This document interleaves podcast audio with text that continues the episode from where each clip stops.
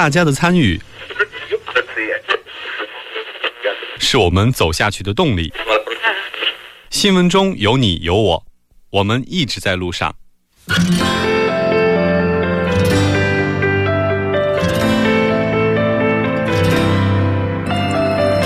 参与我们的节目，您可以通过手机短信的方式发送短信到井号幺零幺三，每条短信会收取五十韩元的通信费用，或者可以进入我们官方网站三 w 点 tbs 点 s o u r 点 kr 进行留言，我们期待大家的参与。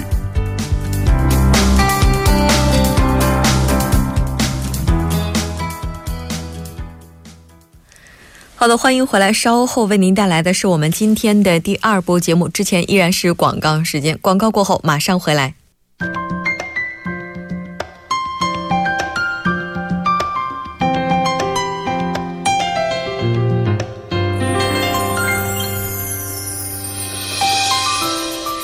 首尔新生活为您介绍首尔市面向在韩外国人推出的优惠政策、开办的教育讲座、举行的庆典。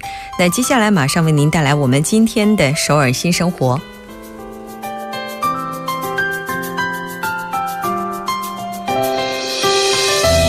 来看一下今天的第一条消息：韩国 p i r o s b a k 财团和韩亚金融分享财团联手为多文化家庭小朋友打造构建健康家庭的项目。这次项目主要招募的对象是家里有小学四到六年级学生的多文化家庭。项目的内容包括子女心理咨询、父母教育、家庭郊游活动等等。子女的心理咨询时间是在十月二十号以及二十七号，从晚上七点开始进行到九点；父母的教育时间是十一月一号到十二月七号，每周三晚上从七点开始进行到九点。地点呢，就是在京畿道富川市梧桐区吉州路的韩国 Piros Park 财团的办公室。家庭郊游的时间是在十二月十六号到十七号，那这一次的日程一共是两天一夜。这次活动呢不产生任何的费用，并且还为大家提供晚餐。申请的截止日期是到本月的十二号。您可以登录官网三 w 点 p e a r l s b u c k 点 o r 点 k r。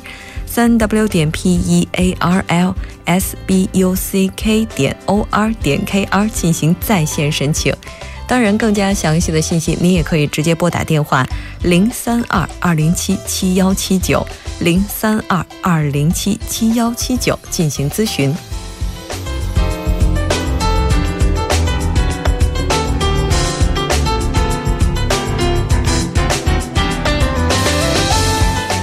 再来看一下今天的第二条消息：十月份的就业咨询活动将在十月十九号星期四下午从两点开始到四点之间进行。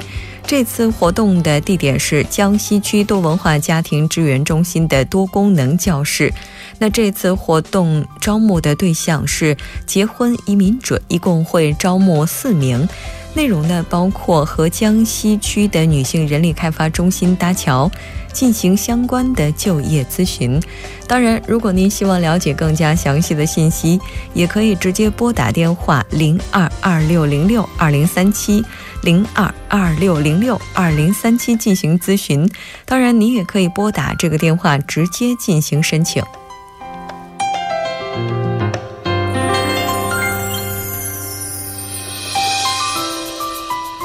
来看一下今天的最后一条消息：二零一七年 KTNG 福祉财团将会举办多文化家庭幸福出游活动。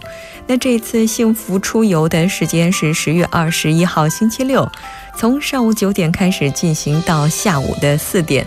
当然，活动的招募对象依然是多文化家庭，地点呢就是韩国龙仁的韩国民俗村。龙人的民俗村，相信对于很多外国朋友来讲都是不陌生的。在这个地方呢，大家能够体验到韩国传统的民俗文化，特别是在金秋十月，相信这个地方的景致应该会有别样的风味。那如果您希望参与进来的话，可以拨打电话零七零七四九二二六四四零七零七四九二二六四四进行直接的申请。当然，如果您希望了解更加详细的信息，也可以拨打刚才我们提到的这部电话进行更加详细的咨询。好的，以上就是我们今天首尔新生活的全部内容。当然，也希望这些信息能够带给大家的首尔生活更多帮助。稍事休息，马上为您带来我们今天的最新动态，一目了然。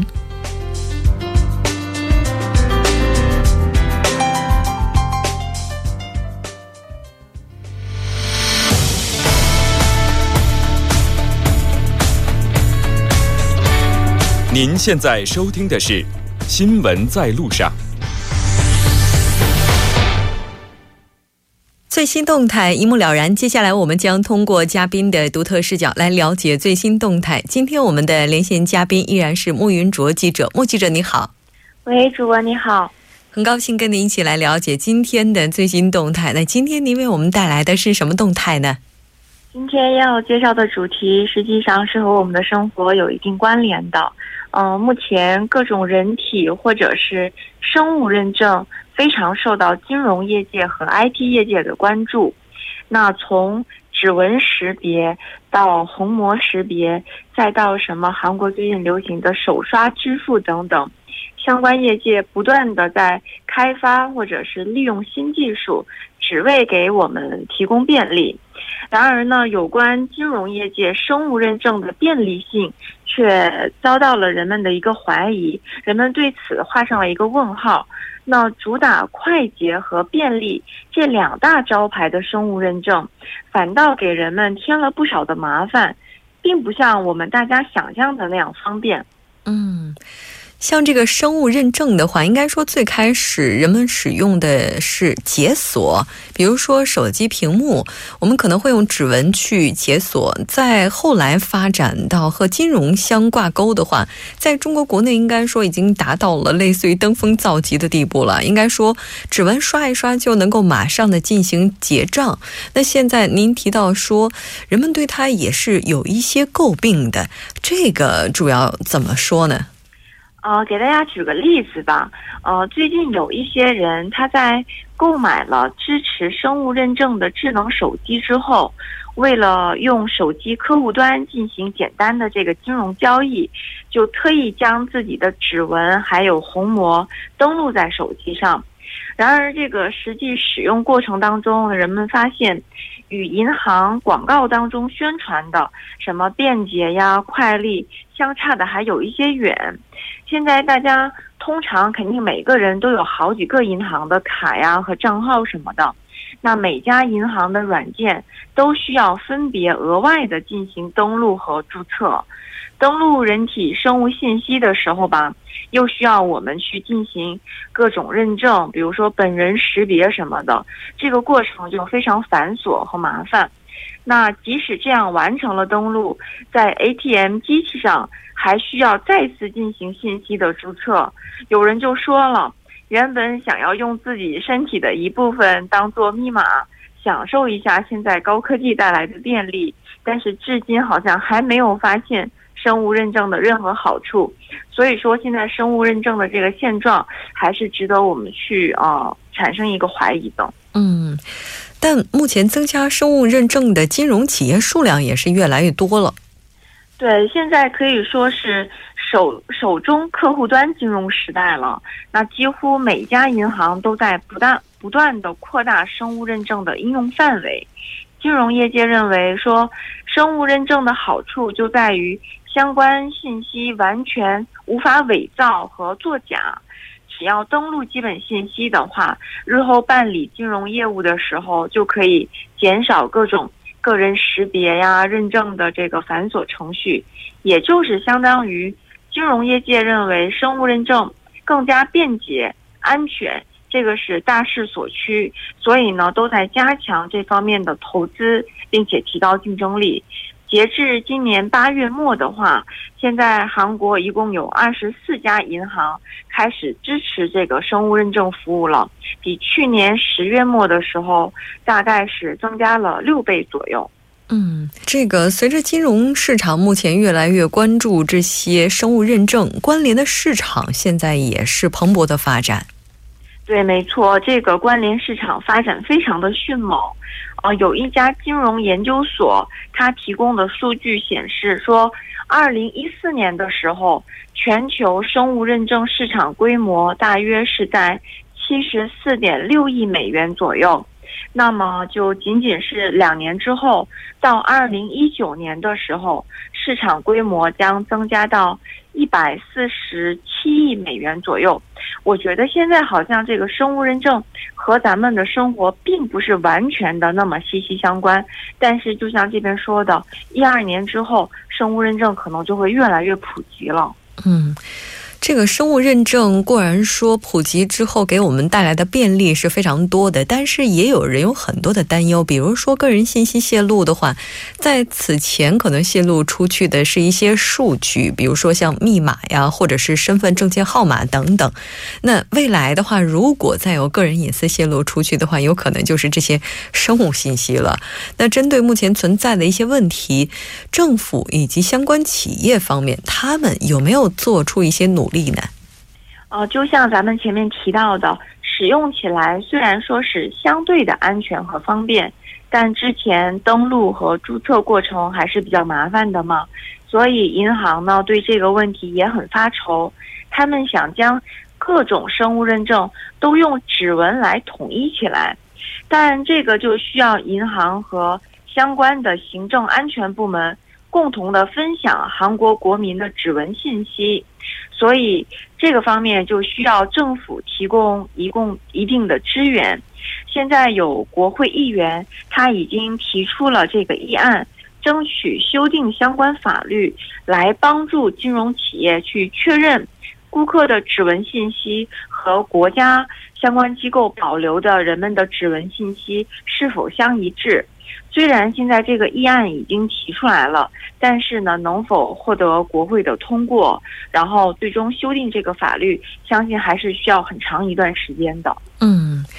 也就是说，目前政府和企业方面也是在积极的推进有关法案的通过，然后争取让有一些资源以及信息共享。这么看起来的话，如果这个信息一旦被共享的话，应该说对于政府以及企业来讲又是一个新的挑战，因为在这么大的范围之内，如何保障信息安全，可能又是一个新的课题了。不知道目击者有没有遇到过类似的一些情况呢？我现在不确定这种生物认证它是否在我们所有的手机上都能够进行登录和注册。那虽然现在生物认证算是全球范围内的大大趋势吧，但我还是觉得这个离至少我本人来说，日常生活还是有一点距离的，比较远，有一种这个生物认证还不是那么接地气儿的感觉。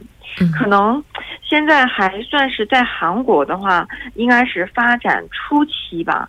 像今天提到的这个例子一样，用起来，呃，还有很多不便之处。但我想，可能也就是一两年、两三年，在各项技术和这个政府提供的法律保障制度完善的环境之下呢，我还是愿意去试一试的。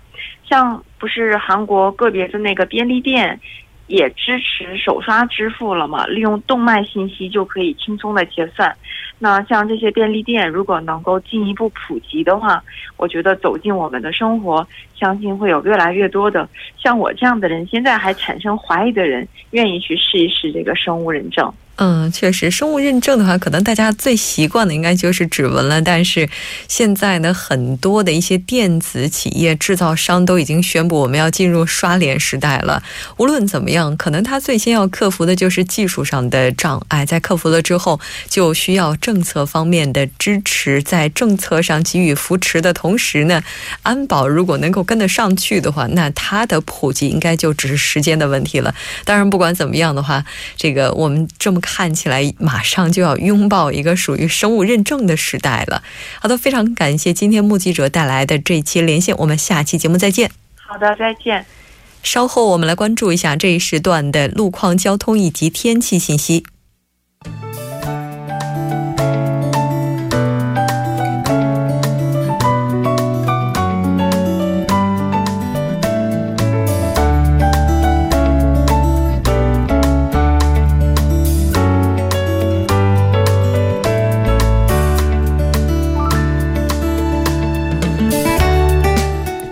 六点四十五分，这里依然是由影月为大家带来最新的首尔市交通及天气情况。我们首先关注一则交通临时管制的通告。那在三田路探川一桥到三田十字路口，探川一桥上呢是有这个修路的施工作业。那受其影响呢，三个车道中的一个车道将进行部分的交通管制。那该施工作业会从今天开始一直持续到十月二十一日，具体的时间段是从晚十点到一日的凌晨六点。好的，接下来我们再度关注一下目前发生在路面的突发事故。那在上一个板块中，我们报道了在中路呢，目前是进行这个中央公交车专用车道的这样的一个施工作业。那目前呢，受此影响呢，在中路四街到中路五街的双方向中的一个车道，目前是停滞不前的这样的一个状态，还望您参考相应的路段及时避让。好的，接下来我们再度关注一下高速的情况。那在京仁高速公路首尔方向佳作分岔口附近，以及西仁川分岔口到富平分岔口，还有富川分岔口到新月分岔口等路段，都是目前是因车辆增加而停滞不前。还有是在盆塘水西路青潭大桥方向水西分岔口到探川一桥，也是交通流量集中，车辆徐行。好的，接下来我们再度关注一下天气的变化。那今天是中秋长假后的第一个工作日，也不知道是不是了解到大家这个不愿意上班的心情。那我们也看到今天的天气呢，也并不是非常的理想，特别是在下班的时间呢，首都圈地区更是下起了秋雨。那预计这场雨的雨量会在五到四十毫米左右，还望大家做好保护设施物等工作。那这场雨之后，从从明天开始，气温将小幅度的下降，还望大家及时的添加衣物。那具体的。播报情况是这样的：今天晚间至明天凌晨阴有雨，最低气温零上十六度；明天白天多云，最高气温零上二十一度。好的，以上就是这一时段的天气与路况信息。稍后我还会再回来。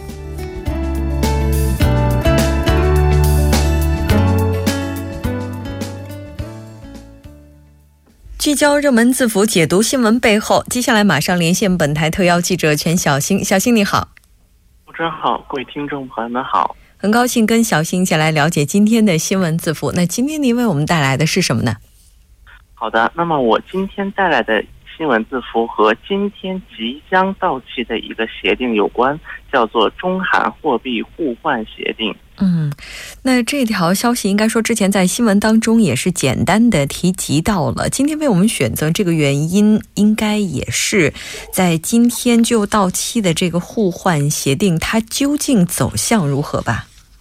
啊，是的。那么根据韩国银行和韩国企划财政部的消息称，截至今天，中国和韩韩国两国仍没有就。仍没有延长总额为五百六十亿美元规模的货币互换协定，而现有的协定将根据安排将于十月十日，也就是今天到期。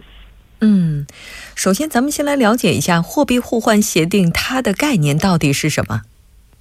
好的，那么事实上说起货币互换协定这个词，可能是对于许多听众朋友们来讲是比较陌生的，但以最简单的一句话来讲，就是相当于。在危急时刻，将最将本国的货币，就是借给与本国的货币借给对方，那么这也相可以说是相当于一种汇率的保险。那么货币互换是指两地金额相同、期限相同、计算利率方法相同，但货币不同的资金之间的调换，同时也进行着不同利息额的货币调换。简单来说。简，我们可以非常简单来说，货币互换就是不同货币债务间的一种调换，而货币互换的过程中，双方互换的是各个国家本国的货币，而他们之间各自的债权债务关系并没有因此改变。那么，我们可以举一个例子说明，比如说，如果中国的某个银行计划对自己进出口的企业投放。期限三年的贷款，然后金额为两百亿俄罗斯卢布，但此时中国的银行手里并没有卢布，那么于是就俄罗斯 B 银行之间进行一个货币交换的那么假设交换时的汇率为一人民币等于五卢布。那么中方的银行在到期的时候，向向俄方的银行支付四十万人民币，那么收以获得俄方给的两百万卢布，转而向企业放贷。嗯。那货币互换的话，它应该说是能够节约货币之间进行互换的成本。所以说，在各国之间的话，特别是如果希望要推进一国货币走向国际化进程的时候，会选择比较多的，就比较多的会选择这样一种方式。那咱们今天也来看一下货币互换协定它的好处到底有哪些。是的，那么就像刚才我有提我所提到的，那事实上货币互换协定它是相当于两国之间金融界签署的一种保险。那么由于在交易时已经敲定汇率，因此双方的外币部位不会发生巨大的变化。也就是说，任汇率怎样变动，在期末双方也可以得到出约定数量的货币，可以说是规避了汇率的风险。那么。简单来讲，虽然简单来讲，虽就是虽然比喻不是特别的恰当，不过货币汇换就是货币兑互换这个协议就是相当于一张保险，虽然能够规避风险，但同时要将利润的一部分作为保险费提交。那么同样，同样一方面，货币互换它能够它能够规避它的汇率风险，但是因汇率波动所带来的利润，可能也要是放弃一部分的。嗯，那货币互换这种形式最早是在什么时候出现的呢？啊，那么事实上，货币互换它最早是出现在两国的银行或者是两国之间贸易的一个企业。那么，货币互换首次出现是在美联储在一九六二年冷战最严重时期开始，以包括西德在内的一些盟国进行外汇互换交易，以规避黄金储备的。损失，并于二零零七年恢复了上述的安排来遏制金融危机。那么在危机期间，不只是中国，包括像欧洲央行、瑞士央行和日本央行等等，都参与了货币互换，并在英国脱欧等特殊时期加强了这种安排。嗯。刚才在新闻部分，我们也提到了，对于中国来讲，和韩国之间签署货币互换协定是非常重要的，因为和韩国之间互换的规模可能是仅次于香港的。那对于中国来说，和其他国家签订这种货币互换协定，互惠性有哪些呢？啊，好的。那么在国际贸易的环境上，基于双边贸易、投资往来及抵御金融危机的需要，货币互换协议可以说在全球各央行之间是非常的普遍。那么截至到二零一五年，中国的央行已与全球三十多个国家和地区签署了规模达到三万一千一百零二亿人民币的双边货币互换协议。那么主要基于贸易、投资便利和人民。币国际化进程等考虑，双方的货币互换资金可以用于本支持本地企业的贸易以及投资，同时在发生金融危机或者市场的异常波动时，也可能也互换货币的部位有可能就是用于维持市场的稳定流动性。嗯，我们来看一下中韩两国货币互换协定整个的发展过程。好的，那么中韩两国在金融危机后的二零零八年十二月首次签订了货币互换协议，并且在二零一一年将互换的规模扩大至三千六百亿元人民币，六十四万亿韩元。二零一四年，两国通过协商将协议再次延长了三年。那么，根据有关报道称，中韩之间签署的货币互换协议是韩国签订的双边货币。互换协议中规模最大的，那么韩国方面一直表示，货币互换协议对于两国的经济都有帮助，并且韩方将以此为核心观点，将与将与中国进行续签的协商。嗯，那如果两国的货币互换协议这次没有办法延签的话，可能会给两国经济带来哪些影响呢？啊，好的，那么有媒体报道称，如果延长。货币互换协议落空，不排除对韩国经济产生负面影响的可能性。那么，据了解，现阶段中国、韩国两国之间的换币规模占韩国目前签订的全体换币额的百分之四十七点九。那么，如果韩美修改自由贸易协议等，贸易纠纷很有可能给汽车、钢铁等韩国制造业带来负面影响。那么。